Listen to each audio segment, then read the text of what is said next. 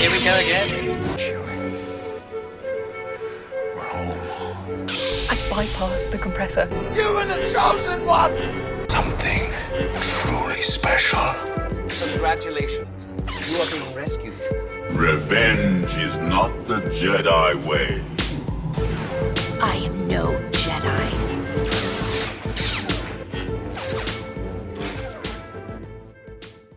The ability to speak might not make you intelligent, but we're going to try to prove otherwise. This is the Clashing Sabers podcast. I am one of your hosts, Brandon Boylan, and with me is my friend. Drew Brett, how you doing? Oh, it feels so good to be recording again. Welcome home. Uh, no kidding. I feel I don't know why, but I feel like every time we record I say this, but it feels like it's been too long. Far too long. Yeah. Maybe It, there's it just been a lot going a on.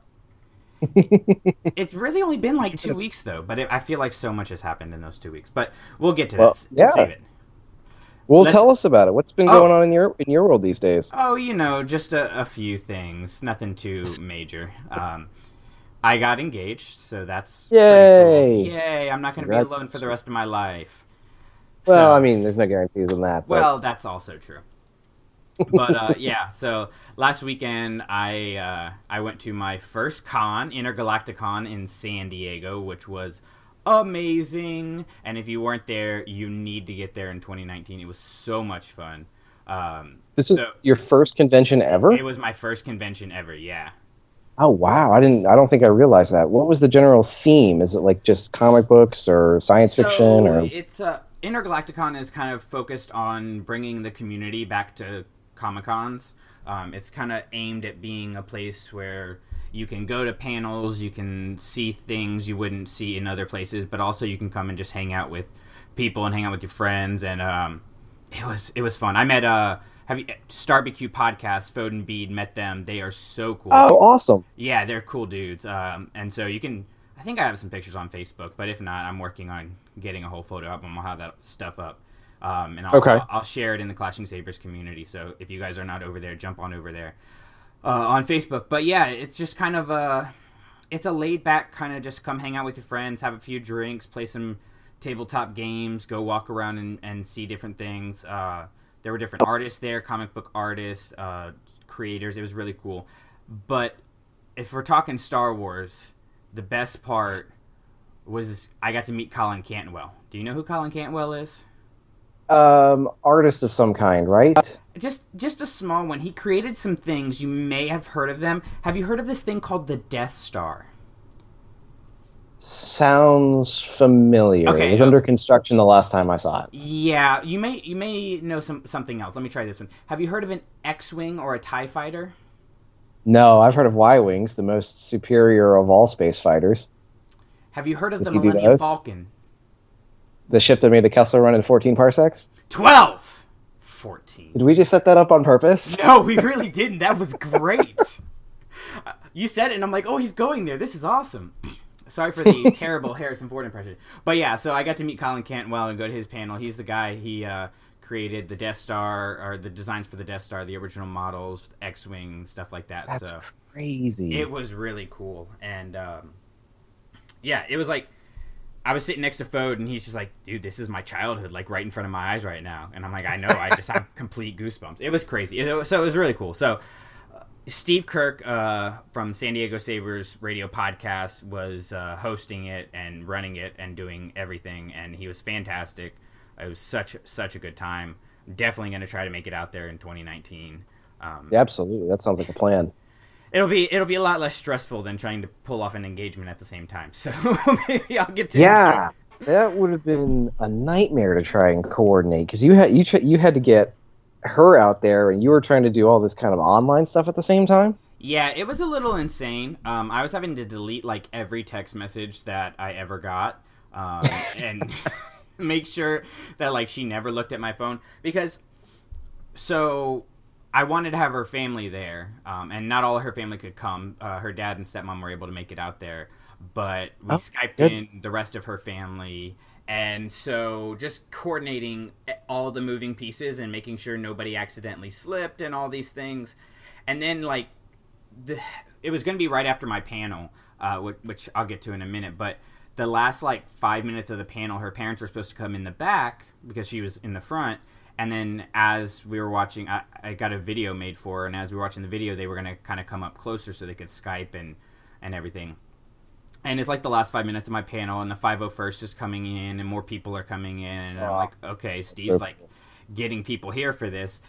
And I still don't see her parents, and I still don't see her parents. And then they pull me off stage to show the video, and I still don't see her parents. So I'm having a full on panic attack because the only thing I can't change on the fly that I can't adjust to on the fly is having her family there.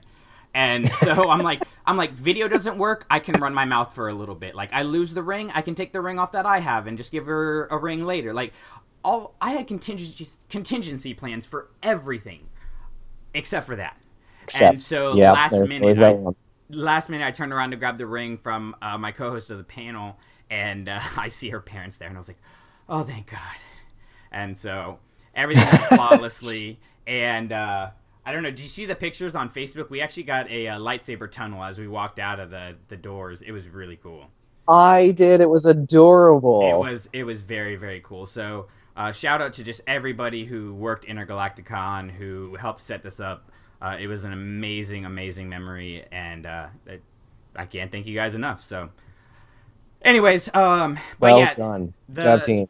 the the panel just to touch on that real quick was was a lot of fun. Um, I basically just talked about Star Wars and teaching um, and how I use it in the classroom. So um, you guys have heard me talk about that enough. And if you want to hear more about it or see my PowerPoint or um, whatever, if that's something that interests you, shoot me an email, clashingsabersnetwork at gmail.com, and I will hook you up with that stuff full free. Uh, just let me know. Um, always trying to support wow. other people. But yeah, I, I, I mean, I don't want to. I could go into a whole hour tirade on that, and I don't want to for the for those people who are like, you- shut up about Did your you get classroom. recorded? Yeah, I did. I Did you get the panel recorded? yeah, I have to uh, get my hands on it, um, but I, I haven't had the chance to, to do that yet, and so because I like Okay. came back and had to get right to school, so I'm hoping I'll be able to get the get the copy of the panel, and I'm gonna ask Steve and hopefully be able to put it up on um, my YouTube and slash our Facebook group. So more to come on that. But good anyways. Let us know when it's up. Yeah. uh, enough about me. What are you Star Warsing lately, Drew? Well, that's a that's a tough question because I feel like I might be the only person having fun with this at the moment. Um, and I know we don't really care to do a whole lot of like news segments or things, but we can't ignore the fact that there's this oh, this wonderful little group of human beings on the internet um, who have made it their lives missions to evidently remake the Last Jedi. They've got a website, they've got a GoFundMe, they've got a Twitter account, and it's hilarious because all I want to do is come up with the most miserable ideas for them to do and then feed them these terrible things. They've gotten attention from Rian Johnson, from Hamill, from Frank Oz, from all of these guys going, Really? Really? This is what we're spending our energy on, guys? This is for real? Frank And it's Oz's just one of those things. Taking things to the absurd.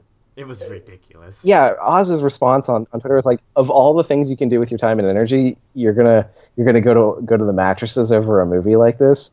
And Rian Johnson was great. He just retweeted all of their stuff and said, please, please, please, please, please make this happen. And I think it's great. Um, I think it's sad and pathetic, but I think it's also hilarious. And I think we as fans can all band together and agree that this is the most ridiculous thing to happen in a long time. So I was I, I was thinking like, what if we did like the top three most ridiculous things we wanted to see in in the Last Jedi remake? And I've already got my number one. Are you ready for this? Oh God, I don't know if I am. I- go ahead. Oh, oh, it's the best. It's the best. You'll love it. I would like to see an all-female edit where the only things on screen have to have a female character in it. Wouldn't that make that movie fantastic? that would be amazing. I heard somebody. Uh, That would be so somebody contrary to what they're trying to do. Somebody tweeted uh, the remake of the Last Jedi is going to happen, and every character is going to be Kelly Ma- Kelly Marie Tran because she's awesome. It's a great. idea. I love it. I love Oh it. no. Um, more musical numbers. I'd be a big fan of like you know a Jabba's Palace style Jedi Rocks musical number. Like if they did like a Jedi Rocks remix in the middle of it, that would be really cool. I'd be fine with all that kind of stuff. I think we just flood these kinds of insane avenues with even more insane ideas until it just dies a horrible, terrible, painful death live on the internet for all of us to enjoy. I, I think that is a fantastic. Might be a idea. little might be a little vindictive. but, you know. okay. You know, like the thing is, if you don't like the Last Jedi, that's cool. Like that's your your call. Like it's a it's a divisive movie. I get that, but don't be a douche about it. Like have a productive conversation. These people are not even having productive conversations. Like they're not even engaging in like the conversation about what is wrong with the Last Jedi. They just don't like it, and I'm like, mm, that's not how that's not how Well- critiques work. And you have literally no plan for what you're gonna do for this remake for the Last Jedi. Like you don't have a script written, and I'm pretty sure the 97 million dollars that you say you have is kind of a lie. So I, I don't know. Just the whole thing is ridiculous. That's my favorite part. the money. That is my favorite part. The fact that they claim to have yeah they claim to have a hundred million dollars pledged Yeah, already ridiculous. for this according to their website. Which oh it's great. It's fantastic. I'm It's- having a great time. Who would have thought? This is the Everybody kind of thought that I Solo find was going to bring us all back ba- together. Everybody thought Solo was going to bring us all back together, and it wasn't. It's the remake of The Last Jedi that's bringing us all together as a fandom again. I find it the most fascinating thing in a long time that somebody went through this kind of effort to come up with an introductory video, um, uh, reward levels, like if you pledge X number of dollars, you get so many different cool things. Um, the- I mean, if you can't laugh about this kind of thing, I don't know what you're doing with your life because this is this is great. This is fantastic. Somebody thinks this is the most important thing, and and they're going to be so proud of it that at the end of this escapade, they're going to be like, "I contributed something to the community at large," and we're all going to be like, "Dude, stop! This hurts all of our hearts, but not enough for me to not make fun of it." Do we do we know who's like I'm air quotes officially behind this? Have they like said who they are? That's a good question. I, I Um. I don't know that there's an. I don't know that there's a name associated with it, and I don't think you know. If I were these guys, I wouldn't put a name associated with it at all. Um, I don't want to make these guys the targets of anything other than ridiculousness, because if you're trying to show people the best way to respond to things, you can't be idiots and jerks back to them. Like you can't like DDoS attack these guys and try to get their website down. If nothing, I would promote their stuff to no end so that they can be pub they can be, you know, out there and known for this kind of thing and let that be its own type of reward. Um, they are going to get the worst cease and desist letter from Lucasfilm that we have ever seen, and I so want them to post that on the internet. So, first of all, yeah, you're totally right. I don't I don't want the the people behind this to be ostracized because they have a different opinion and that they take their opinion seriously because I mean, that's what Clashing Sabers is all about. But it is like to the point of ridiculousness where it's like is this a parody? Are they being serious here? Or are they doing this just to get people to react kind of thing? Because I'm looking at it like I'm Oh no, they genuinely desire this to occur. Like, did you read their through their Twitter feed? They had like a 17 tweet long manifesto that they put out of all the things they thought were wrong with it. Have you read through that list? No, I haven't. Oh, I need this. Oh, oh, please! We should do like a dramatic interpretation of it one day because it is it's Shakespearean in the quality of of of insanity that these guys are going to. And, and again, it's not things that are new. It's you know complaints of why did no one tell Poe about the running to Crait? Why was he kept in the dark? It's um, why is Rose so mean to Finn? Why is Luke hiding on the planet instead of being a good person? It's all the same stuff that people have been cl- complaining about since this movie came out in December, and evidently they've just not been looking at any of the responses, I guess, because I feel like that a lot of those things have been discussed and most of them knocked down. Um, I So- I don't know I just why went on a they're Twitter looking search. to do that, but it's I went on a Twitter search for remake The Last Jedi, and there are now parody accounts of remake The Last Jedi. It's great. Oh, There's Ah. remake. There's remake so- of the remake of the remake of the Last Jedi with lightsaber boy on it. There's remake of the remake of the remake of the remake of the Last Jedi. Our budget is sixty nine dollars, and it's got it's got shirtless Ben Solo. Oh man, I love this. Is what makes Star Wars great. Not like making fun of other people because we're not making fun of anybody we're not making fun of the the individuals who are supporting this project because that is their prerogative. But just the the humor that comes from Star Wars I mean it's part of what makes Star Wars fun is how much we can make fun of it. It's the robot chicken stuff of the galaxy that we're just like this is ridiculous.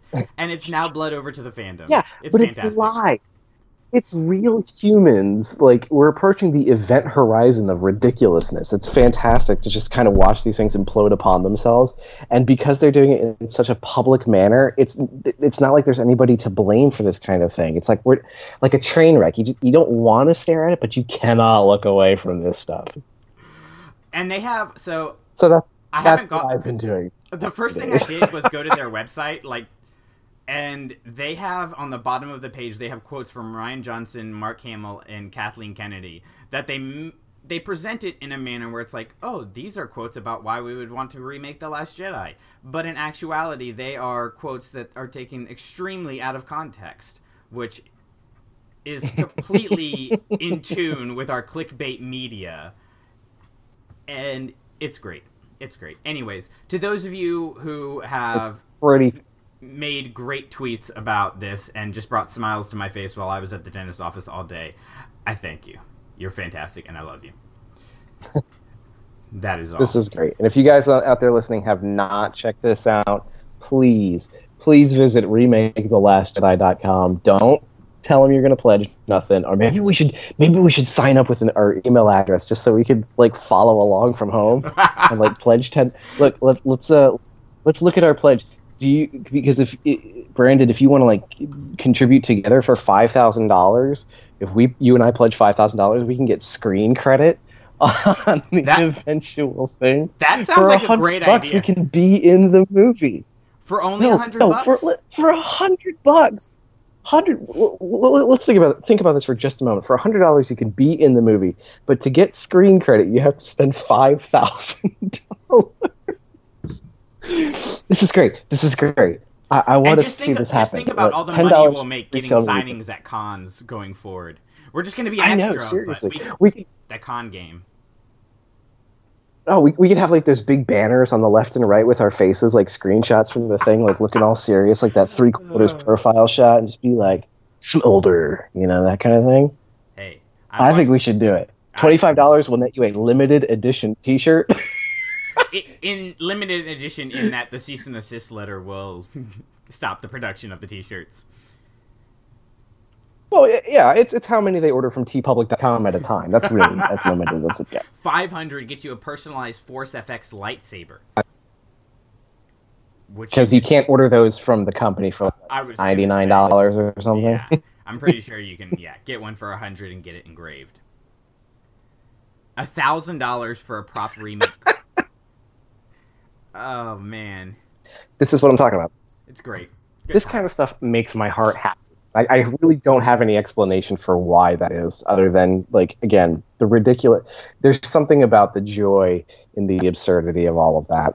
The the cover image that it. they have for their video with Rian Johnson's head on top of Rey holding out a remake script is literally the worst Photoshop I've ever seen in my life. Like I've never done Photoshop, but That's definitely the Photoshop skills that make it seem like they can make a movie. yeah. Well, it, it looks like one of those uh, ransom letters where they take the letters and cut them all out and glue them into. That's what it looks like. Oh, there's something being held for ransom here. I just don't know what it is. They can keep it for all I know. For 97 mil, like seriously, I'm sorry. If y'all donated 97 million dollars to me, I'm not making a movie. I'm taking it and going to the Cayman Islands, and y'all ain't never finding me again. So, peace. Gonna change my Twitter name and everything. They claim to have pledged ninety-seven million dollars. It's okay, great. sure. You know what? Go for it, guys. I, I'm behind you, 97 million percent. Go for it.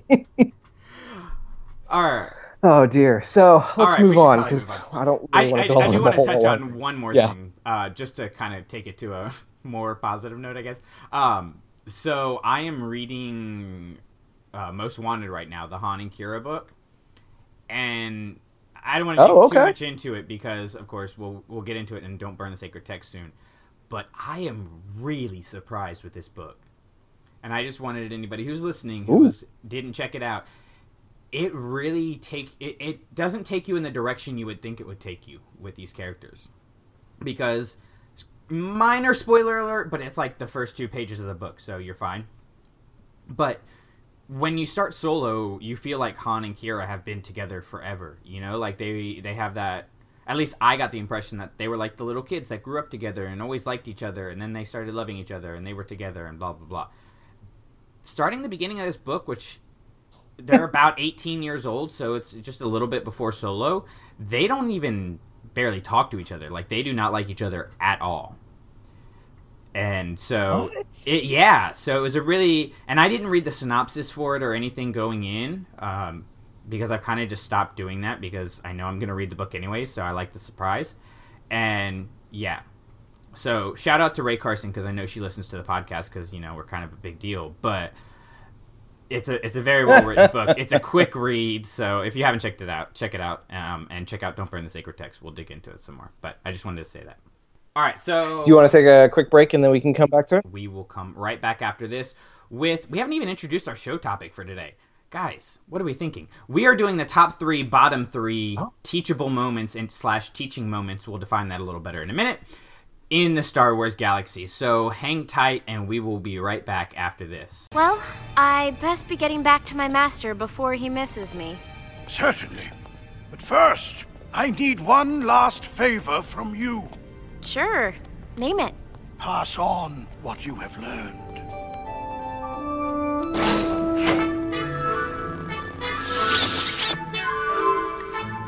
Hello, old friend. Greetings, Master Sinube. Padawan Tano, a lesson you have for us today? Hmm? Yes.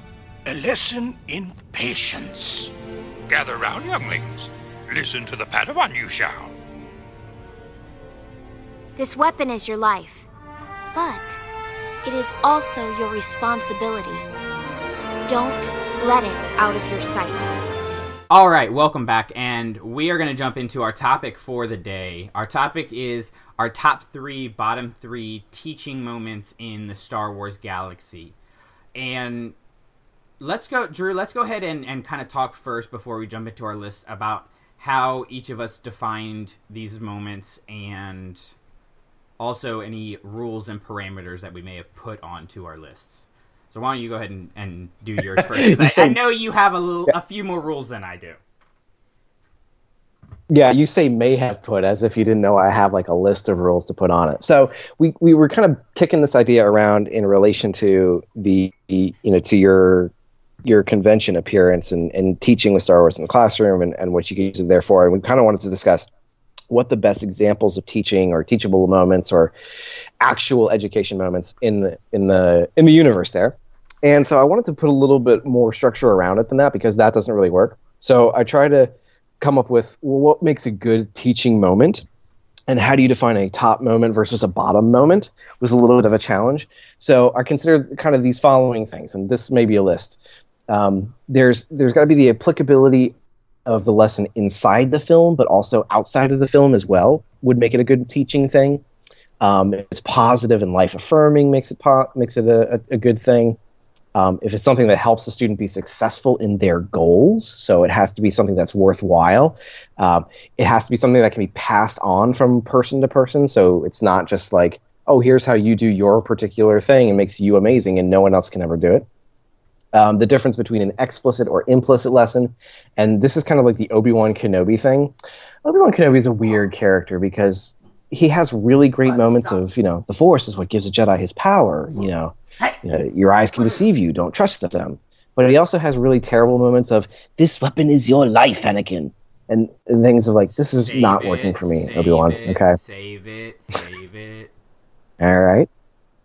Uh, and the last last thing I have, good teaching um, sh- has to be different from simple education.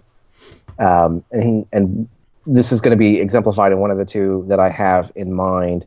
But good teaching doesn't leave as many questions as the student had when they walked into the conversation. So good teaching should um, should definitely educate, but it should also provide some completeness. I think, like if you're working on adding and subtracting, and then by the end of the day you don't know how to add ten and ten, then probably didn't work out so well. So if you have more questions than answers at the end of the conversation, it may have not been so successful. Um, that's kind of the end of my list of rules. And um, caveat I may choose to ignore certain parts of these rules as we go through things as well. So, um, no one's keeping me to these things anyway. Nobody's holding a, a gun to my head with these anyway. So, I'm going to do what I want with them. Did you have any particular rules or guidelines that you wanted to put around it? Um, I mean, I kind of generally I think fall into the guidelines that you have, except for maybe the the last one um, because I also think a good lesson opens up a lot of new questions. Um, so I think that should be said with it. It, I think what you were getting at is right that if if you didn't answer their immediate question and teach them immediately what they were trying to learn, then you probably failed as a teacher in that lesson. But also, if you didn't create new questions and get them wanting to learn more about that topic, in another way, you also kind of failed in that lesson. And so um, I think that kind of goes yeah. with my list. Okay. Um, for me, what I mostly focused on were from for my top was kind of what is what are the best lessons both in universe and out of universe something that's applicable inside the universe and outside the universe and then as far as my bottom three goes i basically just stuck with what are the the lessons that really failed the students um, and went with that so that's uh that's kind of oh, really the wow. only okay. I, I, don't want to say too much. That's you know, a different approach that I took from my bottom.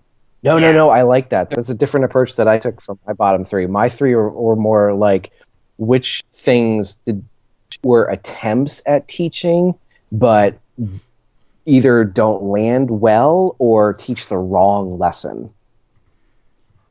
Yeah, we'll I, I, I, think the I think those will kind of lead to the same Maybe end. Yeah, yeah. Oh, well, I don't know about that. We'll see. So, do you want to start with the top three, or you want to start with bottom three?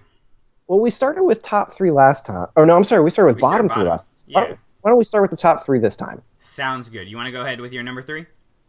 Okay, number three is, and I'm going to go in with the All Wings Report In scene from um, A New Hope, the motion picture. Um, and the, the reason I'll go with this as a as a as one of my top three lessons is because it's a demonstration between uh, the good guys and the bad guys, and one of the main differences is that the good guys work as a team. They need a squadron. You've got all wings have to report in, and you've got a dozen X wings and a dozen Y wings, um, all trying to work together on this one single goal. Red Leader couldn't get done by himself. Gold Leader couldn't get it done by itself. Not even Luke could really do it by himself in the end. He needed Biggs and Wedge to go along with him in the trench run. And I think that's compared to Vader, who, when the ties go out, you know, they scramble some ties and they go out and they're, you know, getting beat up back and forth. Um, Vader gets black two and three and they go with him. And he says, um, I'm on the leader. And I think that is kind of demonstrative of like, I've got this and you guys are here just, you know, to balance out the visuals, like to have somebody on each side. To Black 2 and 3 don't even survive the fight. And Vader has no concern for them whatsoever. He is by himself. He is one man on his mission, and he can't get it, it done because he doesn't have the support of the team. And I think that it's so important to remember that and this is kind of where we talk about like the external application of that kind of a lesson is like if you're trying to live life in isolation it's not going to work. It takes a team to get through these kinds of things.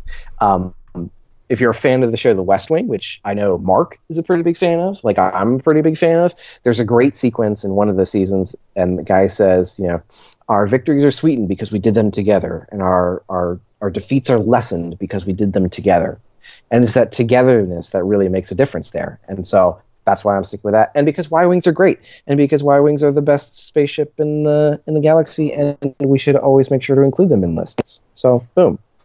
Well, I think that's that's really one of the biggest lessons of Star Wars. I mean, if you look at working together and working as a team, I think that's huge. Even like Yeah, at- absolutely. for- in in every avenue. I'm thinking about animation right now, and with Maul in both Clone Wars and Rebels, he works with other people, but he works with them as tools. He never works with them to support them. Uh, and you look at people like Rex and Ahsoka, and even Anakin for most of it. He works. They work with other people, and they're all better because of it. So yeah, I think that's. I think that's a good one. I approve. Absolutely. Yeah. Uh, it- oh, glad you you I, I- I have your approval now. I can I can keep it. I'm delete it off my list now. Yeah, you can you can keep it there. I'll What's your it. number three?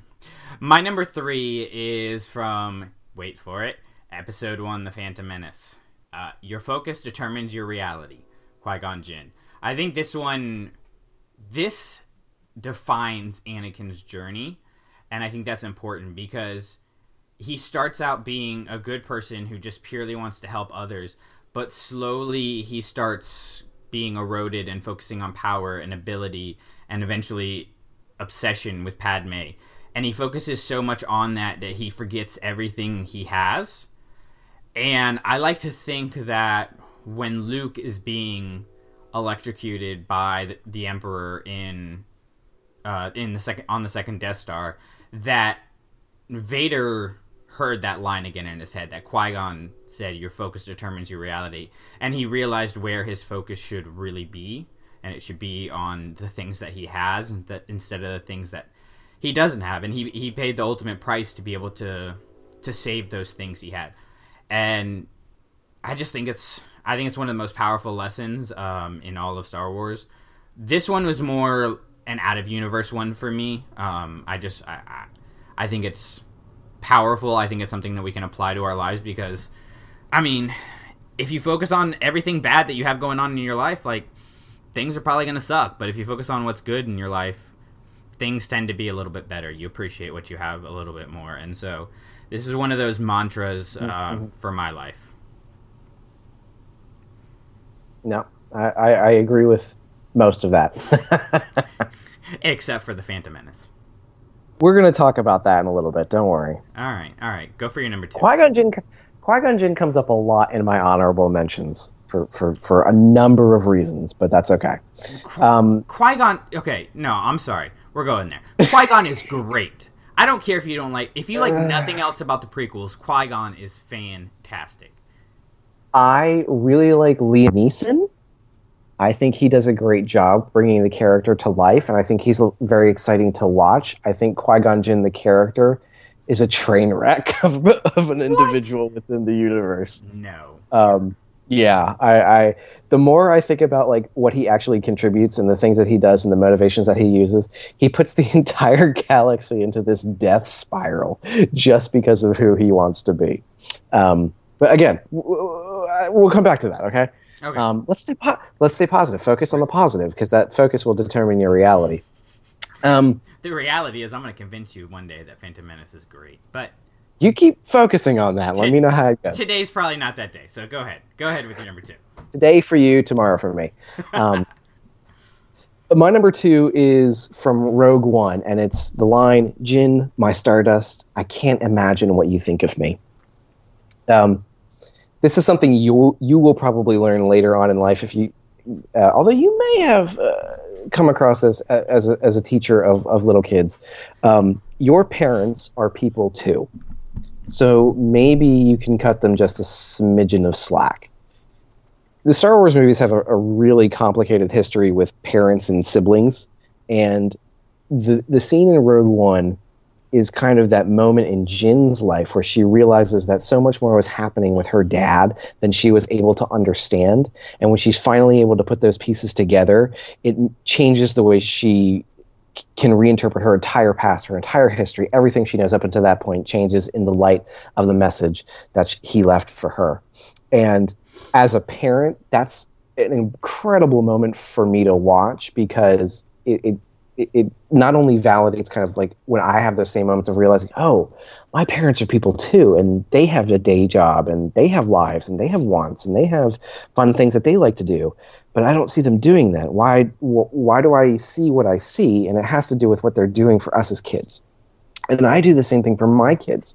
You know, where there are things I, I have to leave them every morning and go to work, and I come home and I see them for 30 to 45 minutes and then I have to put them to bed. So for the entirety of 24 hours, I get to spend maybe 60 minutes with them.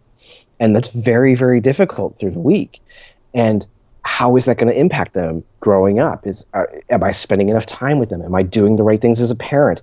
Am I able to take care of them the way that number one they need to be, but number two the things that they actually want? Like I clearly don't get enough to spend enough time with them, but then when I spend time with them, am I doing it the right way? Am I going in with the right attitude?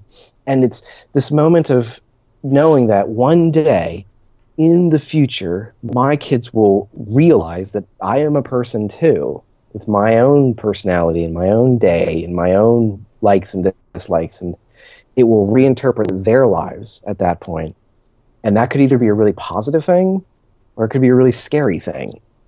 And I don't know if there's anything we can do to control that.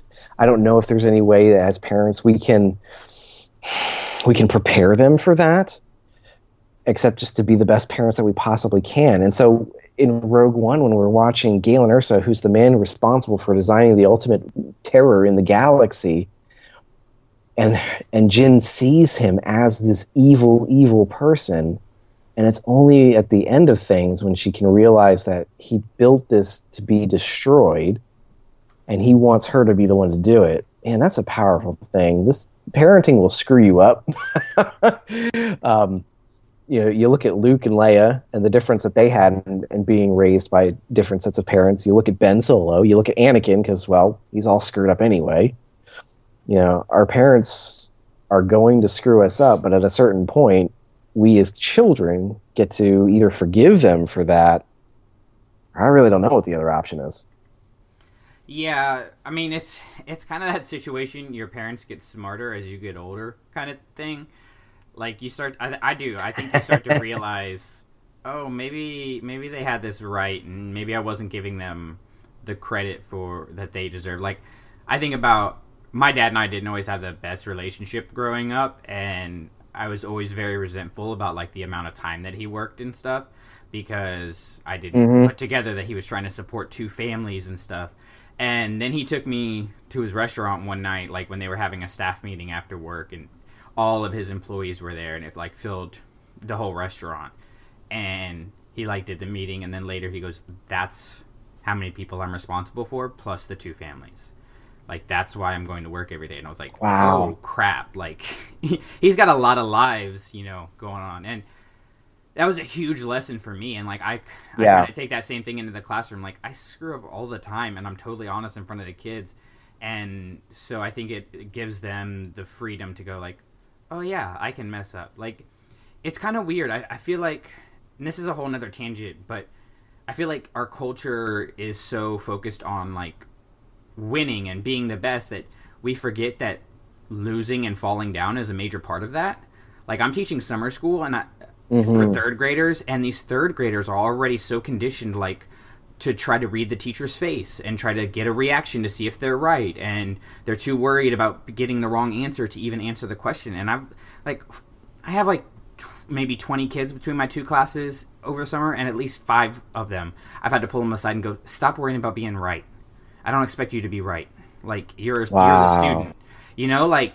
And, and they're they're seven eight it's years okay old. to learn yeah yeah and and it's not like I'm at a fantastic school. It's just it's just the kind of the culture I think that's that's around them where you feel like you can't even make one mistake. And I'm like, that's ridiculous. You're eight years old. Like, if you don't make a mistake, I'm gonna be yeah. worried about you. I'm like, the only the only thing I'm worried about is you not having confidence in what you say. Like, I can't fix your guesses. Like your guesses are just laziness. I can fix your wrong answers. That's why they pay me. And I think that kind of goes back to like Galen, like you can fix my mistakes. Like I raised you to do that, even in the little bit of time that I had with you. Like I, I trust in the teaching that I gave you. So yeah, no, I I would not have gone there, but I think that's definitely a powerful lesson. Yeah, I, I, this kind of the mentorship aspect of things has always been pretty important to me, and, and if I could put a plug in there for for you guys listening out there, because it's very easy to kind of to crap on people who are younger than you and to say, oh, they're they got it so easy, they don't understand. Get involved with the life of somebody a couple years behind you, and you will understand very quickly how difficult things can be for them and how how different you are from them, but also how very very similar. Um, if you ever thought it was hard to grow up the way you did, there's somebody out there in a similar situation but worse who needs your help. Um, there's no shortage of kids who need help, and those of us who have made it out of difficult situations have a responsibility to go back and pull other kids out of it and help them. And if you're saying there's nothing I can do to help, there are two things you can do to help. You can number one, listen, because most kids feel like they have no one to talk to. So the first thing you can do is listen, and the second thing you can do is be an example. Take them to do something fun. You don't have to give them a life lesson. Just go experience something with them, do something fun together, go to a baseball game, go to a movie and talk about it. You know, grab a burger and fries at McDonald's or something and just ask them about their life. They're looking for somebody other than their parents. They need an, an adult figure in their life other than their parents that they can see and compare and contrast and say, because that will help them understand their parents better to say, oh, either all adults are like this or no, not all adults are like this, and I wonder why. So it's it's very easy to get involved, and it's scary and amazing and rewarding and exhausting and frustrating and absolutely worth your time. So please, please, please get involved in the life of some kids. It's super duper important, and I cannot stress that enough. Yeah, absolutely. Make them watch Star Wars. yeah, Crying no out loud. Uh, one thing on top of that I would add is just like be honest with them. I think people always wonder about like how I get my classroom culture the way it is, and I don't want to sound like I'm tooting my own horn because I, I'm not. I just I've always thought like why would I not be honest with these kids? Like they deserve it. Like I'm spending a lot of time Absolutely. doing stuff for them, and I've never really had to think about my classroom culture. Like I've never thought like I want to create this classroom culture. It just kind of happens because I tell my kids first day of school, the only thing I'm going to promise you is that I'm going to be 100% honest with you. And you're not going to always like it, but tough. That's how growing up works.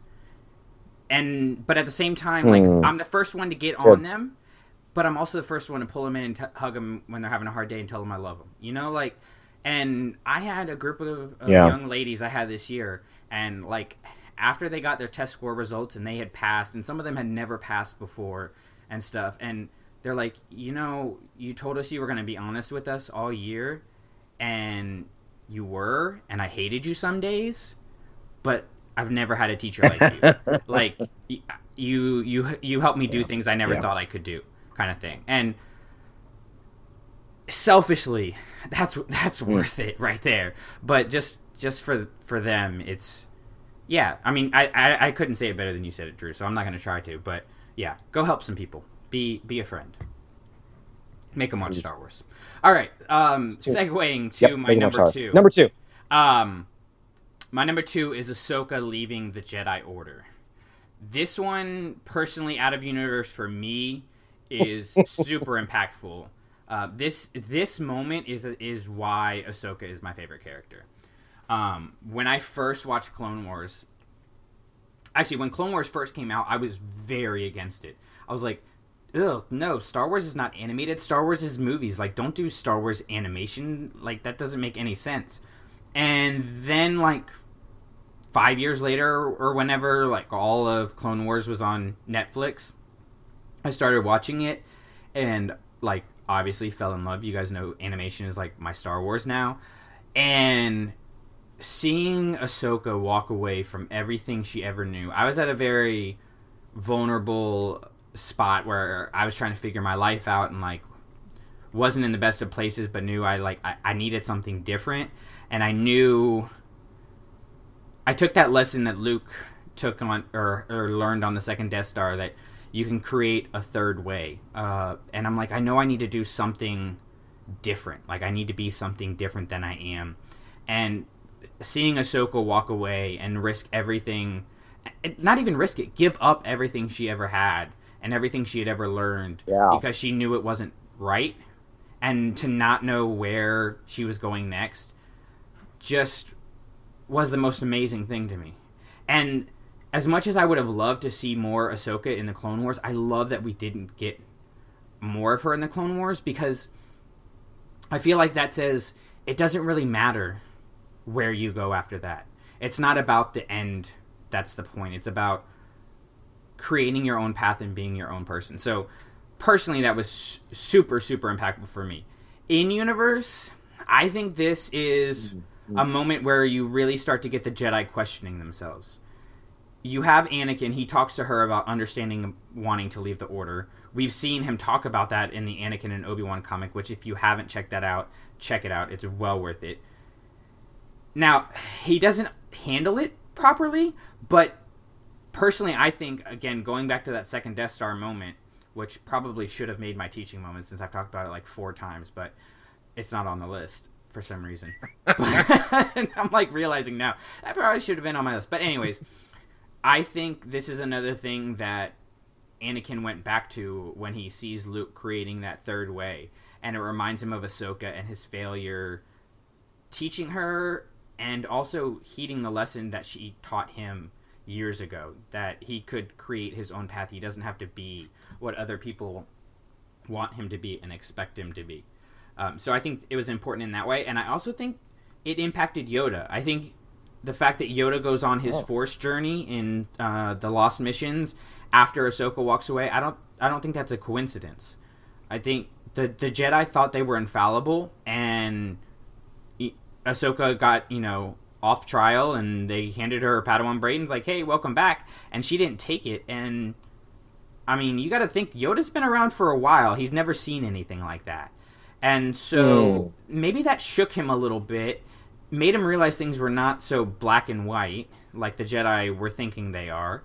Then on top of that, he hears Qui Gon, and he he's just in a more vulnerable, I guess, position where maybe he's he's open to new things a little bit more. And I don't know if he would have been as open to Qui Gon and hearing Qui Gon's voice if Ahsoka hadn't walked away. Um, now, I, I could be totally wrong, but this is how I interpreted the text. So I'm thinking Ahsoka walks away. He's like, maybe maybe we're making some mistakes here. And then Qui Gon starts to talk to him, and he's thinking maybe this is not how the Force works, and maybe I am not infallible and have things still to learn. And I think that's a Yoda that we get 20 years later on Dagobah, because we do get a very different Yoda on Dagobah than we get in the prequels. And I think Absolutely. that, that was kind of the start of it. I don't think Ahsoka is completely responsible for that, but I think she was kind of the spark that allowed the flame to be to be lit. So that's my that's my number two. You're mixing source metaphor. Okay. Yeah, That's really. I'm. I'm. I am surprised that it's your number two, and it makes me question what you have at your number one. Um, I wonder if we might overlap. Um, Wh- why don't you go ahead Um, your number one, and I'll I'll let you know. Yeah. Uh, this is one of those. Yeah. As you guys can clearly tell, these lessons come pretty personal, and this the, my number one is, is certainly no different because all good movies are about identity. You know, all movies deal with that fundamental question of who am I and what am I doing, and these movies are no different. And in the Last Jedi, where Luke says, "Where have you come from?" and Rey says, "Nowhere," and Luke utters the immortal line, "No one's from nowhere." And you have to stop at that scene because the following line is really funny. But if you pause it on "No one's from nowhere," and you see that look in his eyes, he he knows the truth of you are not where you come from, and that is an important lesson that everybody has to learn. Um, that you are not where you came from. You don't have to be who you were before. You have the freedom and the ability to change and do something different. Luke's entire journey is a story of a boy who comes from basically nowhere but gets to go everywhere. He does incredible things, visits amazing places, and, and meets incredible people because he, he stood up and, and started walking. Um, and I feel like that's an important thing that a lot of people may not always grasp at the right times in their life. We, we tend to get stuck a whole lot easier than we do uh, have the courage to move on. You know, I grew up in a state far away from where I live now, and um, as soon as I could get out of there, I did.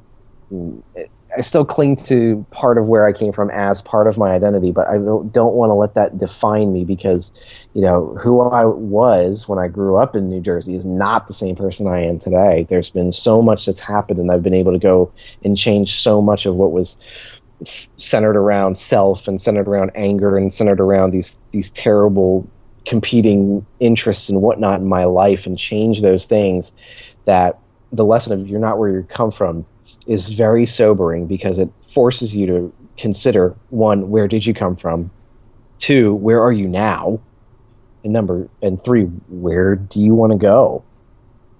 And that moment when Luke looks at her and he has all the pity in the world and says, No one's from nowhere, because it instantly puts more value on her than she has ever had known before.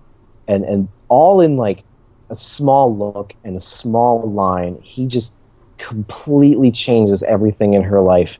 And then she's like, Jakku, and he's like, All right, that's pretty much nowhere. And it's funny and it's kind of true. And it's, and it's kind of that human moment there but that that lesson isn't lost he says no you're still important you can still be important you don't have to be a nobody you get to be a somebody but only if you're willing to stand up and do it if you're going to sit there and wallow in where you come from and who you, you know woe is me and the bad things have all happened to me and there's nothing i can do about it mm, luke's not going to do you any good well, luke and... needs you to be stand up and say, I don't want to be where I'm from anymore. And like right after the uh, Jakku, yeah, that's pretty much nowhere. Isn't that when he says, "Why are you here?" If I remember correctly, I, I may be messing up the order, but I think that line adds a lot too because the emphasis is on you. He's not asking like, "Why did the resistance yeah. send you?" He's not asking, "Why did the well?" he changed. He says, "Why are you here?" Yeah, yeah, yeah. he changes it because he starts off with, "Why are you here?" and that's "Why are you here?" He's reiterating the question, but then he starts focusing on, well, "Why are you here? Why are you the one who's here?" He's suddenly interested in something deeper than just her actual mission. It's kind of the difference between a character's needs and a character's wants. You know, the character wants what it wants. And in Rey's case, Rey wants um, uh, oh jeez, I just studied this whole thing and had, there's like diagrams about Last Jedi and how each main character has wants and needs and characters that represent those two different things. It's a very interesting YouTube video, I promise you. That's but rare. What Rey days. ultimately wants, oh yeah, is not what Rey ultimately needs. Um, Rey wants a place of belonging, but she needs, for the context of the story, she needs to take up a position of leadership she doesn't need father figures. She doesn't need Luke and Han to be her, to be her dads. She needs to be able to step up and lead other people in only the way that she can, as being one of the last few people with contact into the Force like she does. So, and and Luke is driving at that. He he says, "Why are you here?" And she gives him his mission, her mission statement. No, no, no, no, no, no, no. What are you doing here? And then he said, "No, it's about you and why are you here? And he's trying to get her to recognize the different things, like what she actually wants, and then to realize what she wants is different from what she needs. And it's interesting in The Last Jedi how each character, Poe and Finn, that's the other two main characters, both have clearly defined wants and needs, and in characters that build those up.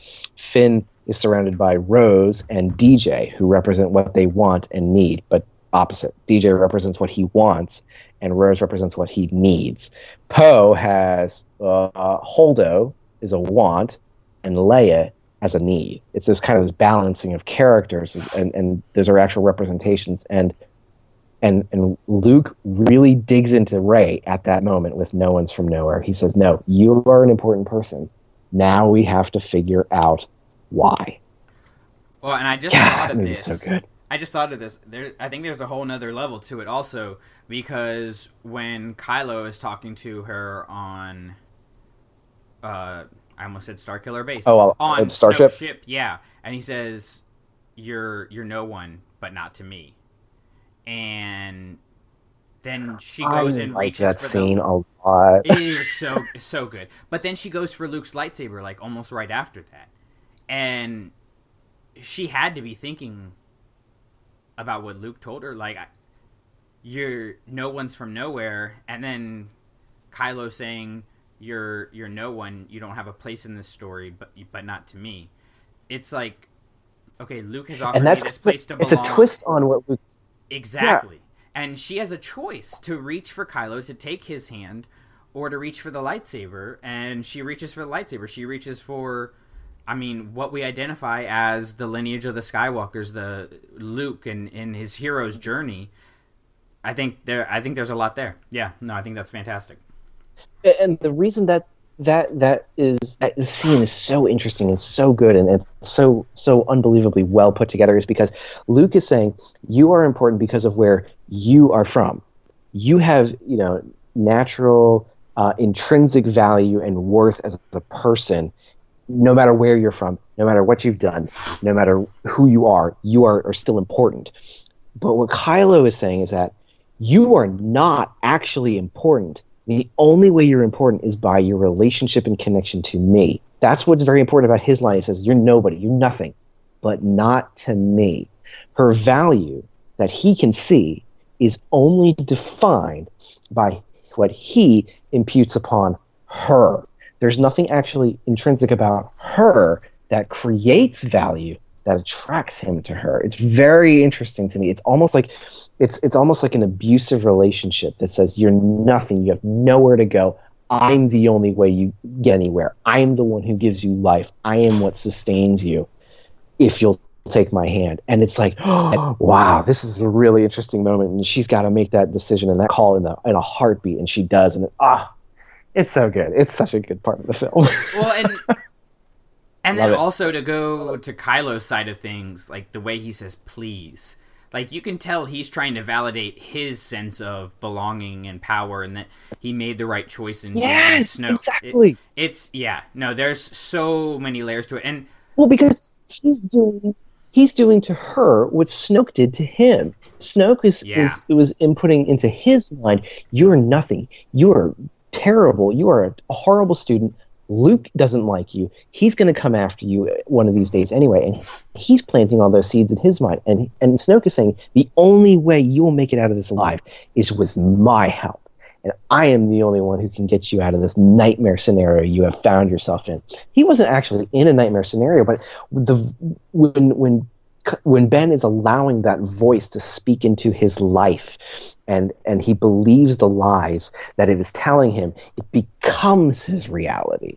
You know, it's kind of a self fulfilling prophecy. He he allows those things to become true in his life, and then he turns around and tries to use them on her. And when she's able to rebuff that and and to reject it and to ultimately triumph over that, that is what flips him out. And now suddenly his conceptions of how the world works and, and his role in it have been broken and, and he reacts in the only way he knows how. Train every gun and fire on that man down there. I mean, it's that unrelenting rage that he he taps into because that's the easiest thing human beings have to tap into when they're faced with these terrible, terrible situations when they're you know this crisis of confidence and they've got nothing to cling to. Anger is always the first and easiest reaction because it fills that ego bar right back up to full. is the dark side stronger? Mm-mm. We getting real in here. Nope, it's easier. Yeah, Uh, no, I, quicker, easier, quicker, easier. Yeah, I think it's really cool. more I- seductive. Definitely. I think what the sequels are doing better than than anything else uh, is they're getting back to that root search of identity because you have Rey who literally has nothing. She has nothing, and she She has a helmet. yeah, and she values what she has. She values the relationship. She values every little scrap that she gets. And then you have Ben who has everything. He's he's not the son of one rebellion Mm, hero. He's not the son of one galactic hero, but two. Oh yeah, and his uncle is the last of the Jedi, Mm. the greatest Jedi master. Like he has everything he could he's he he wanted for nothing in his childhood, but yet wanted everything. And Rey had nothing but wanted nothing. And I, I just think the dichotomy between Mm. those two characters is fascinating and Kylo and Rey they're just they're they're endlessly fascinating to me. I think I think the way that they have built those Yeah, characters parts is of the new fantastic. Yeah. So Yep. sticking with the Last Jedi for my number one All right, we gotta number one. my number one is Luke's first lesson in the Last Jedi, the one with Rey on the rock. I wonder. Okay, yeah, I, I mean, go ahead. Dive into the- it. this is the lesson that Star Wars has needed for a long, long time. Uh, I think both the fandom and the actual galaxy that the Force is not defined by Jedi and Sith or even really light and dark. That it's bigger than that. It doesn't belong to anybody. And I think this shows that Luke has learned from the failures of the Jedi in the prequels. Even though he failed himself, Mhm. he has moved the Jedi farther along the path.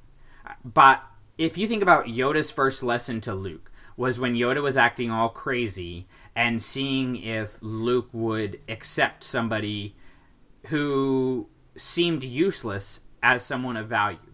And we see that Luke learned that lesson with the Ewoks when he doesn't have Han just go and start blasting them. And he values that they are sentient beings and deserve life just as much as anybody else. And that eventually leads to the Ewoks helping defeat the Empire. And so the first lesson that characters learn from their mentors, I think, are immensely important. And the first lesson that Rey learns from Luke is that the Force is not something that you own. And Mm. going forward, we know she has the original Jedi text. We know she has this lesson, which is really the only good lesson she got from Luke, and we'll touch on that in a minute. Uh, is I think it's really powerful. I think it's going to be a, a groundwork for where things go forward, and I really hope that JJ taps into this more as uh, as the episode nine comes out and the, and the sequel trilogies and whatever comes after happens. But like even, I mean, I know I don't, I don't want to get too religious, but I know you and I are both Christians, and as I've gotten older, I've, I've kind of started to see things more like the Force in a way, where it, it's bigger and more undefinable than words can even imagine, hmm. and so I've kind of like over the last couple years really started digging into the Force mythology and asked like what I can learn from it for my personal faith, and I think this was a big one for me because it's like you you pray that's important. Like you read scripture that's important. But at the end of the day like god's not there to just do whatever you need him to do for you. He's not there to lift rocks out of your way. And you're a part of him and and that's an important lesson just like luke is teaching Rey that she's a part of the force. And i think also she learns a valuable lesson by going towards the dark side hole in that moment. Um, and I, I think she sees something about herself there that she i feel like she was in control in that situation i don't feel like she was ever out of control of, the, of that situation um, and that luke kind of shook things um, and kind of took her out of that moment because he was afraid of what might happen instead of being open to the possibilities and the, I kind of hope they they tap into that a little bit more in episode nine. And no, I don't mean gray Jedi because gray Jedi are not a thing. But but I do think that there needs to be an expanding of how we talk about the Force because I don't think it is light and dark and there's a line down the middle and there you go. That's how things work. I think it's a lot muddier than that. And yeah, I want them to Yeah. dig into that more. So Time will tell. We'll see what happens We'll when see. we get They around to just- episode nine. they could just leave it alone and let it be what it is. We'll see. Yeah, that's kind of my fear. I, I, mine too, but I'm hoping for the best. yeah, Phew. All that right, was heavier than I thought it was going to be. That was that was really deep stuff. Oof. All right, so if you're still with us, now we get to the fun part, the bottom three, where we get to tear Oh apart. gosh. you wanna you wanna go first, or you want me to do mine first? Uh, why don't you go first? All right. So, in keeping with the Last Jedi theme, Luke's Oh. second lesson is my number three. Oh, And okay. let me be clear about something. Luke Skywalker does not teach three lessons explicitly in The Last Jedi. And no, I don't mean, oh, there's a deleted scene or oh, it's in the novel. No. Because in the novel, it does not say third lesson. In the deleted scene, it does not say third lesson. And if you watch the commentary, what everybody is calling the third lesson, where Rey runs off to the caretaker party and Luke beats her there, and he's like, It's This really is the lesson. That's what he says. That is the lesson. He goes from lesson two, she doesn't get it, she runs down there, makes a mistake, and he says, That is the lesson Yeah. it's lesson it's it's the conclusion of lesson two so Are there people who don't believe that or that would think differently? well when the deleted scenes came out everybody goes luke's third lesson it's a deleted scene And, mm, no it's not no Oh, I always thought that was we Yeah. want there to be the third a third lesson in the deleted scenes, kind of like, eh, I thought it was just false hope, kind of. Oh, we're gonna get finally what we want. It's like, oh, shut up. Just wait till it. no they were that people were saying that was the third lesson i think Oh, if sorry, we get the no, third sorry. lesson if we get the third lesson at all, it's whatever we're supposed to learn from Crait, which I'm still kind of trying to digest. There's a few things there. I think maybe that could be the the third lesson if they don't ever bring the third lesson back, but they could bring the third lesson back in episode 9. But I just wanted to say that so that it was clear that like I'm talking about the whole of Luke's second lesson. He was wrong. A thousand generations of Jedi were not a failure. Like the last 10%, the last 5 10%, yeah, they kind of messed things up. But not a thousand generations of Jedi. They had kept things safe for, for a pretty good time. And also, Luke seems to have forgotten the true lesson he learned in the throne room. People's lives are, are, are choices, and you can't make them for them. So while yes, Obi Wan trained Anakin, he's not responsible for Darth Vader. He's right about like the Jedi and letting Sidious rise, but I think that's more credit due to Sidious than it is due to the Jedi. But also, just this whole lesson is just so devoid of hope. Like that's what Rey said. Rey points out to him. Like the galaxy needs a legend, and they need hope. And the situation with Ben stole that hope from Luke because he was trying to live up to this mantle that he never really wanted or never really understood. He didn't go out trying to be a Jedi, a, a Jedi master and a legend. He went out to be a Jedi, but he went out to be a Jedi because he wanted to be like his father. He was looking for a connection with his father. Mm. And he goes to the second Death Star not to save the galaxy. That's that's Leia and Han's situation. He goes to the second Death Star expecting I'm probably gonna fail and I'm gonna die. He says to the Emperor, "You'll be dead. I'll be dead soon, and you with me." He expects to die, and the on the second Death Star, he wins a personal victory. He says, "I am a Jedi, like my father before me. I, my." It's all about the relationship with his father. It's not about bringing the Jedi back. And I think that's kind of gotten lost in the name Return of the Jedi. But what we get with Luke in the Last Jedi is is not the Luke of the second Death Star being a failure, but Luke the legend being a failure. And I think when when he's saying the Jedi failed and stuff like that, it's it's more important than just the execution. It's the idea of Luke Skywalker, the idea of the Jedi, the hope that it brings. That is really what's important, and and he lost that until I think on Crait later when he realizes that maybe what the galaxy needs is a little bit of hope. And I don't think it's any coincidence that he walks in right when Leia, who is our character always depending on hope, says the, the fire is out. Hope has left the galaxy. and dun dun dun, here comes Luke Skywalker in. You know, play the Superman music. Mm-hmm. I think I think he learned a valuable lesson there from from Rey in kind of failing as a teacher himself. Hmm. I stumped Drew. Interesting.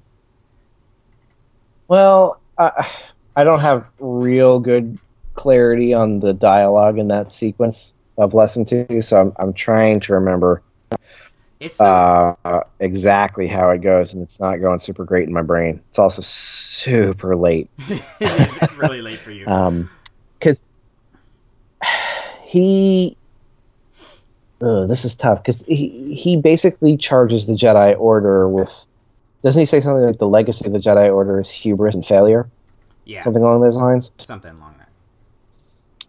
I think.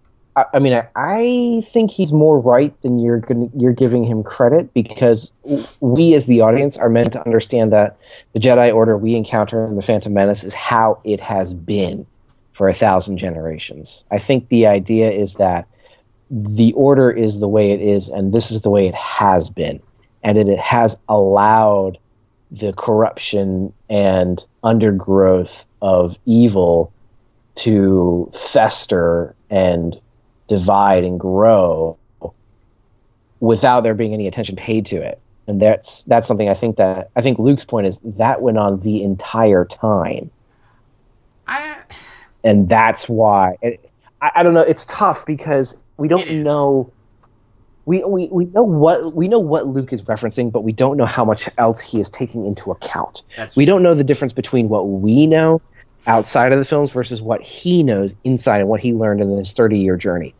Like, and that's kind of, and that might go towards the quality of the of lesson two is is because we don't know those things, it challenges the validity of that lesson. So, I think putting it on your list is fair and valid and appropriate because we don't have enough information to m- make it a good lesson. And with those gaping holes in it, the possibility for it to be completely off base is pretty high. So yeah, Yeah, uh, I'll allow it. Uh, and allow it. and I think it more so even like more even if the the failure of the Jedi part is true, the idea that ho- hope is not a thing anymore, that hope is not something we can depend on, and, and Yeah. just that this whole lesson is so devoid of hope, is I think where the biggest failure is. I think my problem with the his what his he says about the Jedi, yeah, I can see your point there. It's more that's more me personally. I'm like, come on, I doubt a thousand generations of Jedi were a failure, but even if they were, it comes back to the core of where I think the lesson is failing is that he forgot Yeah. the lessons that he learned and forgot the power of hope. So Yeah, yeah. Uh, the, the, that scene deserves more study, and and I'd like to. I, I, and I also want to relook at um, Rey's response too. So, so, but yeah, that's definitely worthy of consideration. Mine is not nearly as uh, high-minded and interesting as yours. Um, my number three is we're gonna we're gonna take a trip back in time to Attack of the Clones. Um, and I promise not to stay here too long because it's painful every moment. Um, and we're going to focus on Obi Wan much. Kenobi, and I'm really sorry for you. Um, I don't know if you were Oh man. too much and you're, you got brain damage, but no. When Obi Wan says, "This weapon is your life," Anakin. No! Um, first off, it's a really, it's a really funny, funny sequence. Um, and here's why this bothers me. It bothers me for for two reasons. Um, the the next line he says, "Why do I have a feeling you'll be the death of me someday?" is That's- really, really sad. it's so terrible. it's like a little bit heartbreaking. Yeah, but, but what, what bothers me most about this, and this is pretty mundane, so so I'm not going to get too deep and spiritual like we have in the past year. Um, that that lesson of this weapon is your life never pays off, and here's why. Not only does he lose it in the opening chase sequence, and Obi Wan yoinks it out of the air and hands it back to him, consequence free, but he loses his lightsaber again at the end of the movie. And we're supposed to remember this weapon is your life. And there's supposed to be great consequence of that. But what happens? In like five minutes some jedi flip him a completely new lightsaber. Again a complete lack of consequence a complete discontinuity. Like you know, in the Last Jedi, there's a, there's a precedent set up of of expectation and then defying expectation. That is not what we have in Attack of the Clones. It is not nearly as sophisticated storytelling as Rian Johnson puts together, and this moment is kind of the crystallization of that. It, Obi Wan in this movie is so so uninteresting because of the lack of importance that he's able to put on his lessons. This weapon isn't his life, and the way you know that is because he doesn't die. he, he's fine without it. He's able to get through things, and he doesn't even use it all that interestingly when he has it. So I, I do not buy that moment at all. I think it could have been used in a really interesting way to demonstrate something, and it could have, and it really should go to demonstrate Obi Wan's reliance on violence, but it's violence that saves the day. So in the end, his he's allegedly proven right, and it's just lousy to me. I, the movie's so full of problems that uh, it's aggressive negotiations, not violence. No. All right. Okay if you want to talk about hold me like you did on the lake of boo, we're gonna have other problems because. Oh man, Attack of the Clones. I know. what have you done? Is terrible. It's so cheesy, and I adore it. Anyways, um, so my number two. Words. You're not. You're, you're not going to see this one coming. Oh, three. three. Is your life? Oh no, you're on number two. Kenobi. That's my number two. What? Yes, that's my number. Is it really? yes, it really is. Um, oh my gosh. I don't you I, go defend this movie? I, no, no, no, no, no, no, no. I think this is a major failure. You looked at it at, in terms of a storytelling standpoint. I looked at it more in terms of what it tells us about the Jedi.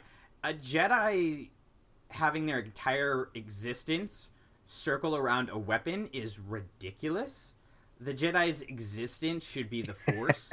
period. End of story and it's this idea like I look at Obi Wan as like the proto Jedi. Like, if you want to look at what a Jedi should be like, look at Obi Wan Kenobi. Don't look at Yoda. Don't look at Mace. Definitely don't look at Mace Windu. Uh, look at Obi Wan Kenobi, and he's literally saying like, your weapon is your life. Like, violence is your life as a Jedi. That is asinine and ridiculous, and it's a major factor in what leads to them becoming generals in the war and their downfall and like Luke says, the yeah, hubris of the but Jedi. it's rewarded within the context of the film. It is I, rewarded at the I end of the movie. You can only conclude that they were right. But How can I, you defend this movie then? But there's a there's a level of hypocrisy there. I think that's a that's no, a major that's problem not... there. if it was hypocrisy, it would have been successful. The movie wants you to agree with them. I I don't know about that. I think it's I think I, it's I completely do. I think it's showing us how I think Attack of the Clones is an exposition on how messed up the Jedi are. I really do. You see how like in the 10 years how badly they have failed Anakin, how the little boy who was so hopeful and just wanted to help people is now cynical and aggressive and hateful and the idea that their weapon has become the center focus and the lightsaber is what a Jedi should care about most is ridiculous. And then you go to the end and yeah, he loses his lightsaber and he goes, "Oh, Obi-Wan's going to kill me." And there's literally no consequence what are you teaching Anakin? Like I can do whatever yes. I want and there's going to be no consequences. Yes, I think that's part of I think that's part of where the Jedi go wrong because then you go look at Clone Wars and he literally does whatever the hell he wants to do. And most of the time ends up on the plus side of things. I think it's a major problem. I'm not I think we're saying the same thing, we're just saying it in different ways. I think that it shows how truly messed up the Jedi were. Like they were so far gone that their entire focus on the Force had just. I, they had been so blocked by the dark side, so clouded by the dark side, that they kind of were like, well, I guess if we're not going to be able to, you know, work with the light side of the Force, we'll just, you know, work with the lightsaber. And we'll just look more powerful than other people yeah. and hope that works. And that's literally the dark side. And you haven't gotten to this point in Rebels, but well, have you gotten to this point? Have you gotten to where Ezra meets Yoda for the first time? No, It, it's better than it sounds. I have not. It, it's it's well done, but So it didn't He- sound that good. no, no, no, no, no. It's handled. It's handled tastefully. Um, especially when you look at the whole of Rebels and what you learn later on um, in season four. But he touches on that. wait a a minute. little Wait a minute. Is it? I When- think I, I did see that because is, doesn't that occur in the temple that they find on Lothal? Yeah, and he's out, and it looks like he's in space. Okay, I did see that. Yeah, he. I mean, Yoda yes, talks I about did see. that. I, I, I did. That was fine. That was okay. Yeah, Y- Yoda talks about how. Well, I don't It- remember. Sure. well, surprise! I remember something that happened in Rebels, and Yoda talks about how the Jedi had become so clouded by the dark side that they depended on violence and becoming generals in the war instead of focusing on restoring their relationship with the Force. And I think that this is the moment where, if we're going to pin it on one moment where we can see where everything has gone wrong, it's this whole idea.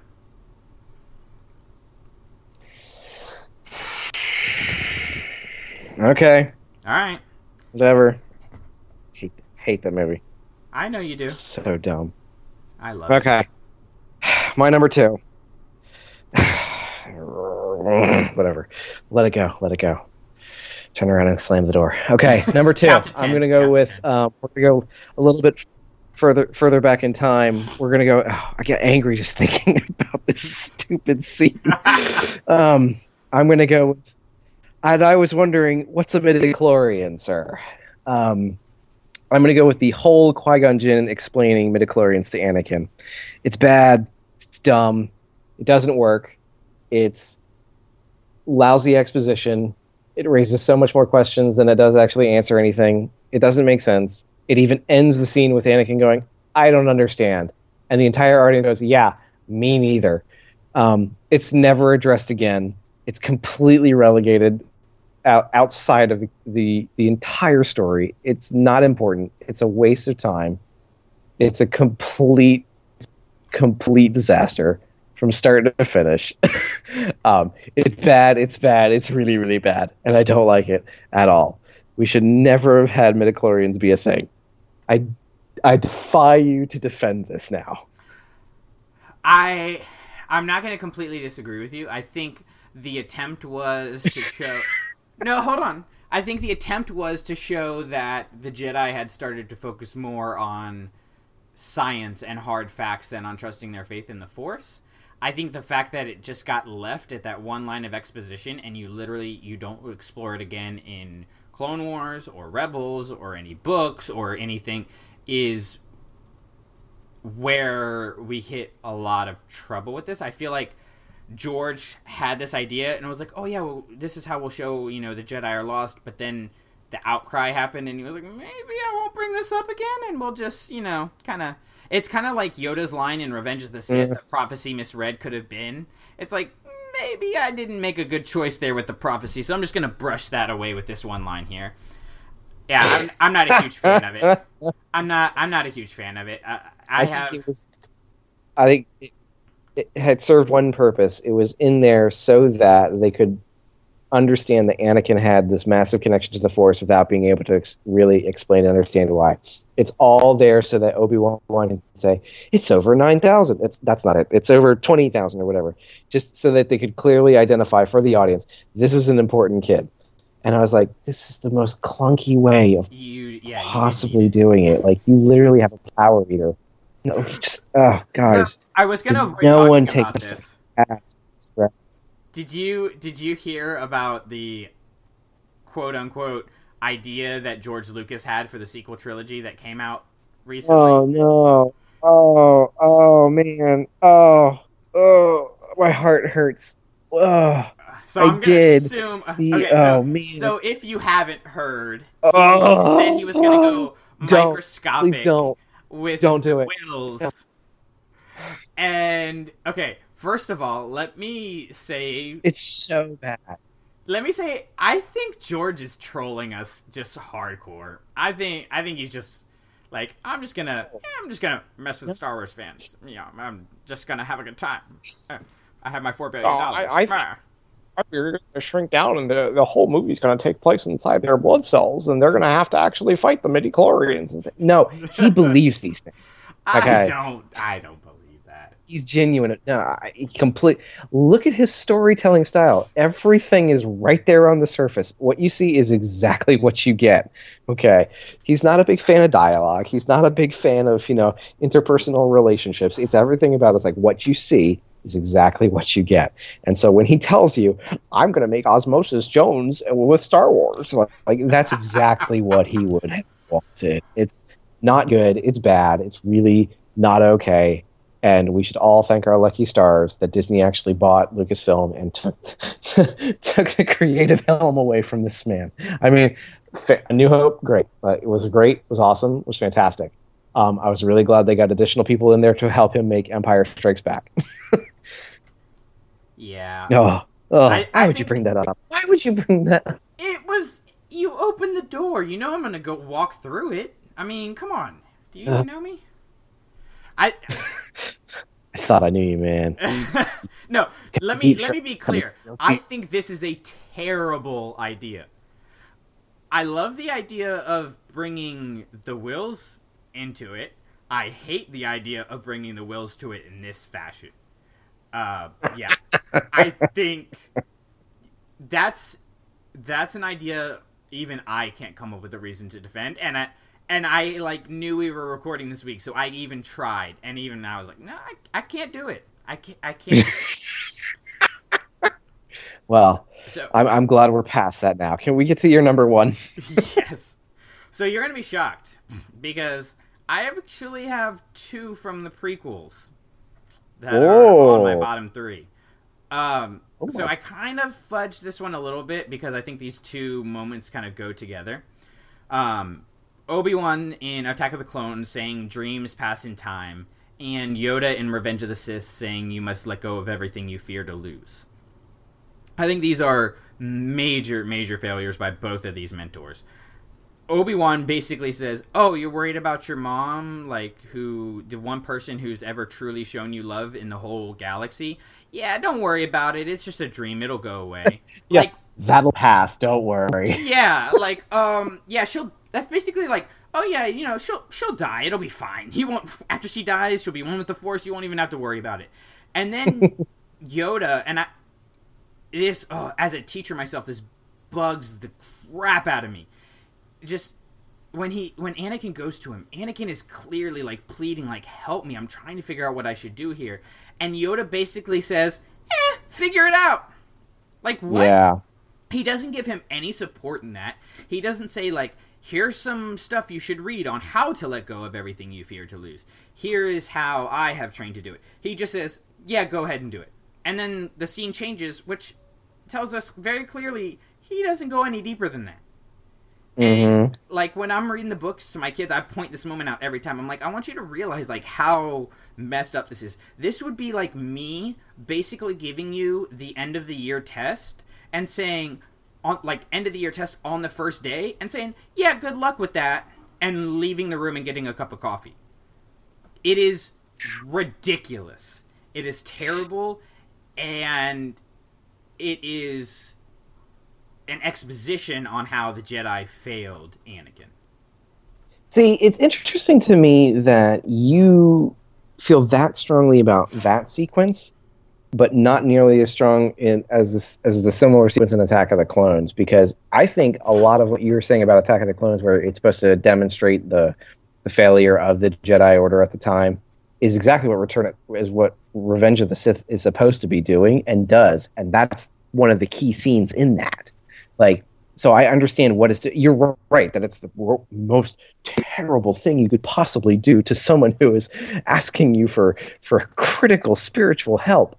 Um, and but I, I do see that in service of the story and say, ah, yes, that's because the Jedi Order is corrupt and is failing and is falling apart at the seams. So I like that in the context of the story, but I'm with you on that as being an absolute garbage thing to teach somebody. It's so bad. So bad. All right. It's so bad. It's so bad. And All right, let's Go bring it home. Um, uh, as much as uh, we we harped on how much we love the Last Jedi, I'm going there for my number one. Um, because uh, and now now hear me out.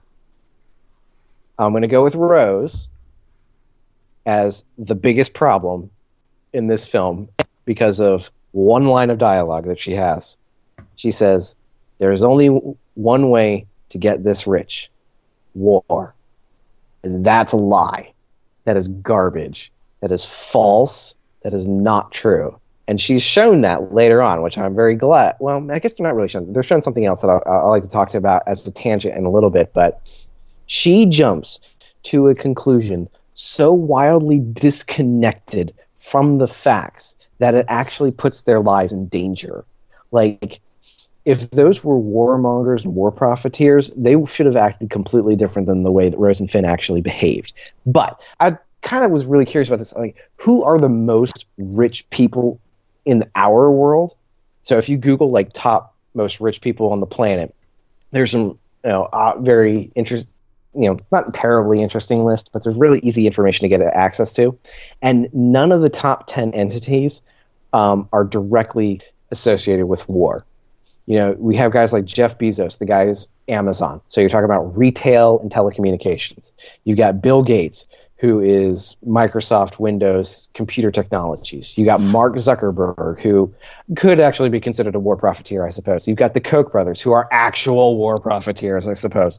But the guys that she portrays the Canto Bight citizens to be is not backed up by anything else available to us in the film. We are meant to buy into that line because of who she is, like and her her past understanding, but there is no good connection in the film to that line. There's no information before or after that clearly says these guys are war profiteers. Now, here's what you're thinking when they steal the ship and they dig into it, they find the ship readouts for the TIE fighters and the X Wings. Now, that's the way the film tries to connect it, but Rose doesn't have that information at the time. There is no way and no logic for her to make the statement that she does. And here's why I think this is a pretty bad lesson jumping to conclusions is one of the most dangerous things you can do with your brain she instantly regards the entire population of that city as one particular thing that she hates. And that is not fair. I don't care how bad those people actually are. I don't care how rich those people actually are. They didn't get the chance to actually be considered fairly. Now, they again, when they you consider those people fairly, they may still fall short of being good and decent citizens of the galaxy. And indeed, some of them are proven to be that way, and that's fine. But that's only after the evidence is allowed to percolate and actual conclusions are drawn based on real information and logic. The way she goes into that situation is completely inappropriate and is not fair to Finn because Finn sees it completely differently.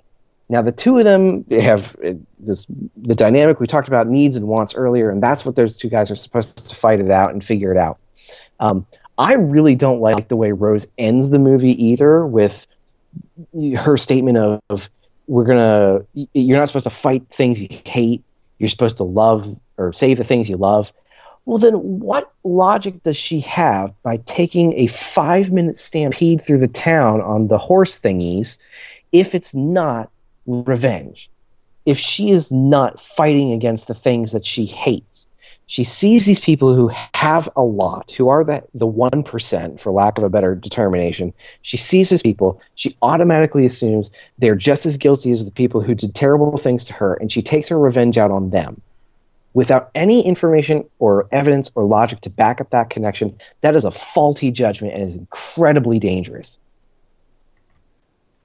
I don't disagree. Makes with you me on that. mad. I don't disagree with you on it. Makes me so angry.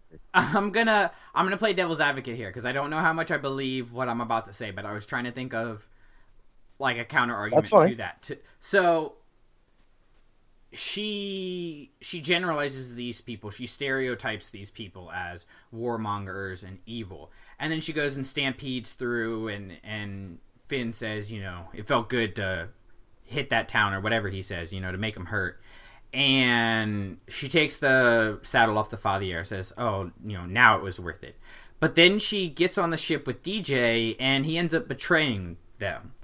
And she could be thinking like, I, I, I was fighting this thing. I hate these people. You know, I hit Canto Bight. Like I tried to make an impact on the galaxy by getting rid of people by basically fighting fire with fire, and it didn't work. And so when Finn basically tries to do the same thing, like, oh, they're gonna come at me with a big weapon, like I'm gonna take the biggest weapon I have and just ram it into theirs and kill myself for it.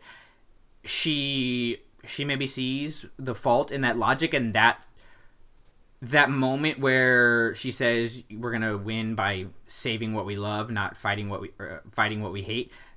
I think we we've kind of interpreted that as a belief that she had the whole time, where maybe it's a belief she just figured out in that moment, and maybe her failure, because Last Jedi is all about failure and how you react to failure, and maybe her failure is in that stereotyping of the people of Canto Bight particularly, but just the the generalization of these are people who have wronged me and therefore anyone around them must be an equal part of evil kind of thing. I I would buy that argument if there was demonstration of remorse for her actions within the context of the film there's no evidence that I can think of, and I'm willing to reconsider if if there if you can think of anything, or if somebody points some, out some different evidence. If there's evidence that shows she recognized the error that she made, that would be one thing.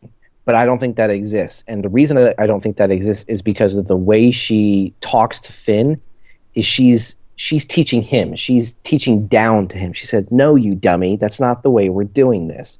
she's the way in which she delivers the message is with the same confidence and with the same kind of certainty of character that she had from the very beginning. I mean, if you remember during the beginning of the horse uh, stampede thing, Finn says, "Stop enjoying this. Stop enjoying this." So clearly, it's it's it's fulfilling within her that need to strike back. So it's demonstrating the very thing that that Finn was going to be doing, but Finn is denied that by her, and there's no clear exa- evidence again that I can think of at the moment. Again, willing to reconsider based upon additional review of the text, but there's no connection between she does a thing, she learns it's wrong, she sees somebody else do it, and she corrects them. That logic train doesn't exist because step two doesn't exist in there. I think that's fair. I think we're supposed. I, I I think that the moment with Paige the at the ans- beginning of the movie is supposed to connect to that because before she sacrifices herself, she touches the necklace, you know, uh, that her and Rose have, and I think that's kind of supposed to connect to the end of the story. Um, because Paige is she's not doing it to destroy the First Order, she's doing it to protect Rose and the people she cares about. But I do think that you have to make a lot of jumps in order to get there. Yeah, that, that, and that's just too much. I think all the ancillary characters, you know, the people who are not Rey, Finn, and Poe, are pretty concrete in their roles and their positions. Um, Rose is primarily meant to show Finn his need to to uh, commit as a rebel. Like he needs to be by the end of this film, he needs to be committed to the rebellion. That's what the film needs him to do. DJ is there to show him um, the alternative. The alternative is to not commit to anything and to you know live um, only for your own self and to take care of your own self because that's the only person you can truly rely on. That's what Finn wants to do, and that's demonstrated at the beginning when he says, "I have to get this beacon as far away from here as possible to save my friend." He wants to save his friend. That's his want. That's his, his his goal and directive. And it's different again from his need of no, you need to join the rebellion and fight for somebody else. You need to fight this particular way. And and Rose is supposed to demonstrate that for him. So she, is not expected to change within the context of the film because DJ doesn't change. Um, Just like Kylo doesn't really change his position, Luke doesn't change his position, Holdo doesn't change her position, nor does Leia change her position. Those six characters are built to provide balance uh, and options to the equations that our three main characters have. So those guys on the outside are not expected to change within the context of the film. Luke is the exception, I think, and I think Luke is the exception because his his title is right there in the name of the movie. He's as super duper important as you can possibly get. And it's Luke.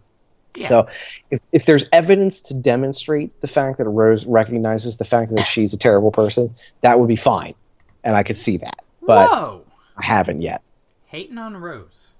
I, I, that scene, that 15 minutes in Canto Bight is very problematic to me. I, I really do not care. I, have no problem with uh, like her crazy expedition. Uh, the whole plan of like shutting down the Star Destroyer's tractor tracker thingy is fine. It's bonkers, but it's fine. I can I can live with that within the, universe because it's Star Wars and that kind of stuff is fine.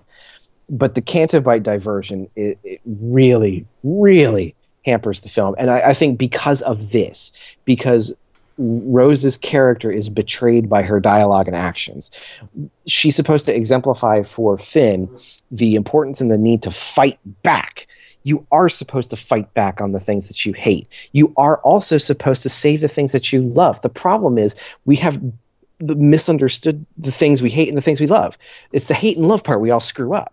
You are indeed supposed to fight the things you hate and save the things you love. But what do you hate? And what do you love? That's the problem. Is those things need to be redefined. Finn hates being under threat of the First Order, and he loves security. And at the end of the film, he's supposed to hate the wrong and love the good.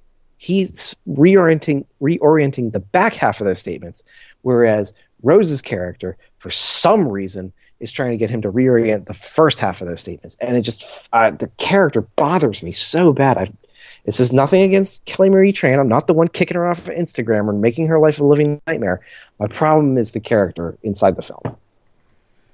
Mm. Number one, most bothersome lesson: don't jump to conclusions. It's bad. Just don't Yeah. do it. Uh, I, I I like Rose. I enjoy her, but I really do hope we get more to her. But you're in wrong. Just sit there Episode nine. wrong. well, what else is new? This whole podcast is just. We should just rename it to Brandon is wrong, a Clashing Sabers podcast. It's, it's do we know for a fact that um uh that her character is indeed back in episode nine? Like I, I can't I don't know Uh, that for sure in my brain. Is that something no? I want to say it was confirmed that she's back for episode nine. Now, when she Okay. like kisses uh, Finn and then passes out, when I first saw that, I was like, they just they just killed her just like that. Like that doesn't make any sense. So I was pretty relieved when Finn was pulling her into uh, the the base there and saying she needed a med pack. I, sh- she's on the Falcon at the end. He puts a blanket over her like she's supposed to be True. safe. So I think all signs point to. I think all signs point to Wow. love triangle for Finn, um, which kind of worries me, and I hope we don't get that. But we'll see. Yeah. I don't. I don't want the love triangle thing. I just don't. Did you have any uh any other honor- honorable mentions, things that you that almost made the list? Um. Well, apparently the second Death Star should have made my list, but other than that, I think, I think no. I think I covered it pretty well. You know, when I first started making this list, I was like, I just completely blanked on things and couldn't think of what I wanted because I wanted to make sure I had impactful things on here. And once I got the first one, the your focus determines your reality. I just I was able to get them all pretty quickly, uh, uh, and was surprised with that. But I'm pretty I'm pretty good with my list. What about Good. you? Um, I had a lot of little things that, that, that didn't really flesh out into much, and most of them are from the Phantom Menace. Um, uh, I had uh, try spinning. That's a good trick. Um, no, Anakin. No, it's not. Um, uh, I, I had Luke's lesson one on my list as a potential, but I kind of figured you would talk about that.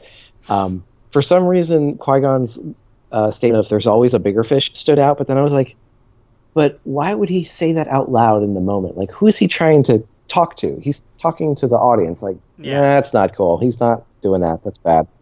Um, I think his line again, sticking with Qui Gon, his his statement "feel, don't think" in the pod race. Um, when he says "feel, don't think," I think that's terrible advice. um, you must do both things. It's not either or; it's both. Um, that's a really bad lesson. Uh, we talked about this weapon is your life. We talked about that's how that's not how we're gonna win. Um, oh, oh, the the last one I have is in Empire Strikes Back. Lando says, "I had no choice. They arrived right before you did." Um, I think it tells us a lot about Lando in that moment. He's willing to make the dark deal in order to spare Cloud City, you know, his operation from the presence and, and oppression of the Empire. And, but I wonder what we're we're supposed to learn from that. Like, if we're supposed to learn about how the best motivations still can lead to wrong actions. I'm not quite sure uh, how well that's really woven into that part of the story, but that section always stood out to me. Like he says, I had no choice. Oh man, did you have you had a choice? You just didn't like your choice because it could have cost you your life. And just because you don't like your choice doesn't mean you didn't have a choice. I, I kind of wonder with that one. I tinker with that one back and forth. I Um, I that hate might that be whole like idea of- bad lesson three point five. Yeah. I hate the whole idea of anybody ever saying I didn't have a choice. You technically always have a choice. Every time. Like Yeah, but I wonder how like you might I wonder want- how pedantic that is. Like it, it's very very tough because it's uh, it only applies when there's bad things happening. Um, and but I think it's also used as an excuse for I didn't want to make the tough choice.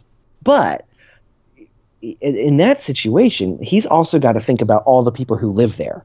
You know, he, it's not just his life in the balance; it's thousands of other lives in the balance as well. And and and I don't know. That's that is a tough choice. Do you let the empire and sacrifice somebody who's allegedly your friend and, and people he brought with him in order to spare the thousands of lives you are actually responsible for? I, I don't know. That's so tough. I I hold that Lando made the right choice. I I mean to sell out Han- Luke and to sell out Han and Leia? Yeah, I mean, like he, he like you said, he had thousands of people to worry about. It's not like he did it so that his business wouldn't go under or whatever. And as soon as he realizes that the Empire is not who they claim to be, that they're not going to hold up their end of the deal, he turns the tables and starts helping Leia and Han. I mean, it doesn't go great, but he still he still does. He still I mean, let's not forget like Lando is the one who blew up the second Death Star. Let us not forget that. Like I don't think he, I don't think Lando gets credit for what he does after the betrayal. Yeah, but that doesn't wipe out the betrayal either. That's like But- Friday. That's like patting the guy on the back who says, "I finally stopped beating my wife." You're so proud of him for stopping beating his wife, but you forgot he beat his wife. But I don't think this is even like I don't think you can put these two things in the same place. Like he is the Baron administrator for Cloud City. He's responsible for thousands of lives, and we have no idea when the last time him and Han even talked. Like the last time him and Han talked, as far as we know, Was was beach. yes, and he says, "I hate you." I mean, come on, if- like. What like- if let's let's let's rewrite history a little bit. Like, Okay. what if the solo movie had come out before Empire? Like, let's say they they were released in the chronological order in which they occur. What if instead of um, I had no choice, they arrived right before you did. He just looks at Han and goes, "I wanted my ship back." that would be great. Yeah, I, I he struts off and he goes, "L three, turn it up." yeah, I uh I think I think Lando made made the right choice in that situation because if Ooh. he had if he had died if he had died the empire was going to take over the city anyways. I mean, it's it's one of those it is He one of those catch it 22s. to torture and death. I don't like. I really don't think he I don't I really don't think he knew that was part of the deal when he got into it. Because if you think about the character that Lando is, he he just makes deals left and right. Like he's a wheeler dealer, he's a gambler. I don't think he really thinks through a lot of the choices he makes until that moment when Han starts getting tortured and this he says this deal's getting worse all the time. Like I don't think he really thinks about like I think he plans out his cons. I think he plans out like contingency plans for them. Like we see that when he takes them to the Falcon for the first time in Solo, and he's like playing them like, "Oh my goodness, how did I get impounded? Like I don't understand this thing." When clearly, you know, he does. But I don't I don't think he thought through the deal that he was making because I think if he thought through the deal that he was making and he knew that's what it was going to be like, he never would have turned because it, it was a big still a big risk well, for him to turn on the empire. Well, he he was still treating it as an actual deal, like an actual exchange right. or transaction ideas. Um, and Vader never had that in mind. Vader always knew exactly he was going to do exactly what he wanted, however he wanted, no matter what. Yeah. So Lando wasn't playing by the same rules that Vader was, that the Empire was, and so that yeah, it's his fault. It's it's Lando's fault for underestimating the guy at the table. So I, I don't know that he made. Boy, this is where we get into very difficult definitions of what does it mean to make the right decision, you know, versus what's a good decision. Is that the same thing? I don't think that they always no, are. No, I don't um, think it's the same thing here. It's a te- but again, I left it off my list. I I think he for just made, this very reason because I don't know the answer. Yeah, I think he, I think going to what you said, he made the right choice, but he didn't make a good choice. I think there there was no good option for him. His options were you protect Han and Leia and probably cost thousands of people their lives. You give up Han and Leia, but probably cost yourself everything, or you just straight up die and everybody probably dies anyways. So I think he made yeah. the it's, best uh, of the bad choices. Yeah, it's like it's kind of like here's a knife, a gun, and some dynamite. Which one? Which way do you want to die? Kind of situation. It's like in the end you end up dead. It kind of sucks. Like you know, what do you choose out of these bad options? Do you choose the one that's going to be like most painful or the one that's going to be quickest? You know, it's it's a it was a weird situation. Or cake. Hmm. Yep, it was. It's rough. No, death or cake. It's an old. Never mind. Don't worry oh, about yeah. it. If you understood that reference, hit me up on the Twitter. and that'll be a good segue to the end of the show. So follow us on Twitter at Clashing Sabers. Uh, you, of course, can always email us, clashingsabersnetwork at gmail.com. Uh, if you want to hook up with the uh, PowerPoint um, from my presentation, let me know, and I will get that to you. And like I said, I'm going to try to get some video up. And uh, what else? And who doesn't love a good PowerPoint? Everybody. It's a Google Slides. It's not a PowerPoint. I should point that out. Okay, they're different. Um, Are they? Okay, sure thing. They have. You know what Steve Jobs said about uh, PowerPoint? What? Steve Jobs said uh, PowerPoint is for idiots who can't remember their notes. Mine is literally like all visuals, pretty much. It's not really notes. Um, but yeah, no. I, anyways, before we go off on another tangent and get to like a three-hour show, uh, at Clashing Sabers on Twitter, Clashing Sabers Network at gmail.com. You can join us on Facebook. We are the Clashing Sabers community on Facebook. Yes, the group. The group oh, is fun. It is so much fun. Like we were talking about it, the four of us, and like right away, people were just so interactive, and and it has been so much fun. So yeah, come join us over there. Uh, oh yes, we're also having our contest still going on the first five people to leave us a rating and review on whatever podcast place that you listen, whether it's iTunes or Stitcher or SoundCloud or wherever, just send an image of your review and shoot us an email, clashingsabersnetwork at gmail.com, and we will hook you up with a sweet prize pack. Uh, I think that's it. Oh, we're on Instagram now, too. I keep forgetting to plug the Instagram, even though we don't do oh, a lot on cool. Instagram. Yeah, I'm trying to do some more things on Instagram, but Twitter is the main place where we're active. Maybe we'll start. Um, Drew, you want to give your uh, your plugs? Uh, sure. Uh, on the Twitter, it's at the Drew Brett. That's that's where you find me. Uh, um, and here on the show, uh, the two week rotation seems to be working out pretty well. We'll keep that up as we can. Um, make sure to listen to the other shows that come up. You know, Mark's got fantastic entries with the Forever Star Wars. You guys do the book review with the Don't Burn the Sacred Text. Ash's entries with the starships is really entertaining. She had her dad on for one episode. Which I- so if- fun. Ash, get your dad back on because that was awesome. We need, we need to make that like a recurring thing. I was I'm, I'm a big fan of that. As as an old cranky man myself, I I, I approve and encourage. And shout out uh, to but on the Facebook group, hit us up on the Facebook Oh, yeah. group. That's going to be a great place to do that and and trade uh, funny memes and gifts at each other, and then and some good conversation. Post your stuff. You know, if you write stuff or draw stuff or record stuff, share it. We want to check it out too. Yeah, absolutely. And shout out to Ash and her co-host Ben over on the Skyhoppers podcast. Just released their 100th episode today. so Hundredth episode. Congratulations. Major props. Yeah, major props to them. So until next time, always remember what happens on Cato Neimoidia stays on Cato Neimoidia. But is it legal? I'll make it legal. You'll have to do it at the the Senate. Oh, batch eight. Hi ho! The podcast you just listened to and all other Clashing Sabers productions are the intellectual property of ClashingSabers.net. All sounds and materials used from other creators is their stuff, and we just used it for informational and educational purposes. Bottom line, we made it, it's ours, they made it, it's theirs. Seems simple, but if you're still confused, feel free to email us at ClashingSabersNetwork at gmail.com. We have no association with Lucasfilm Disney or any of the other fine companies that make all this stuff we talk about. But, Kathleen Kennedy, if you need anything, let me know. I work for cheap. Now let's blow this thing and get out of here.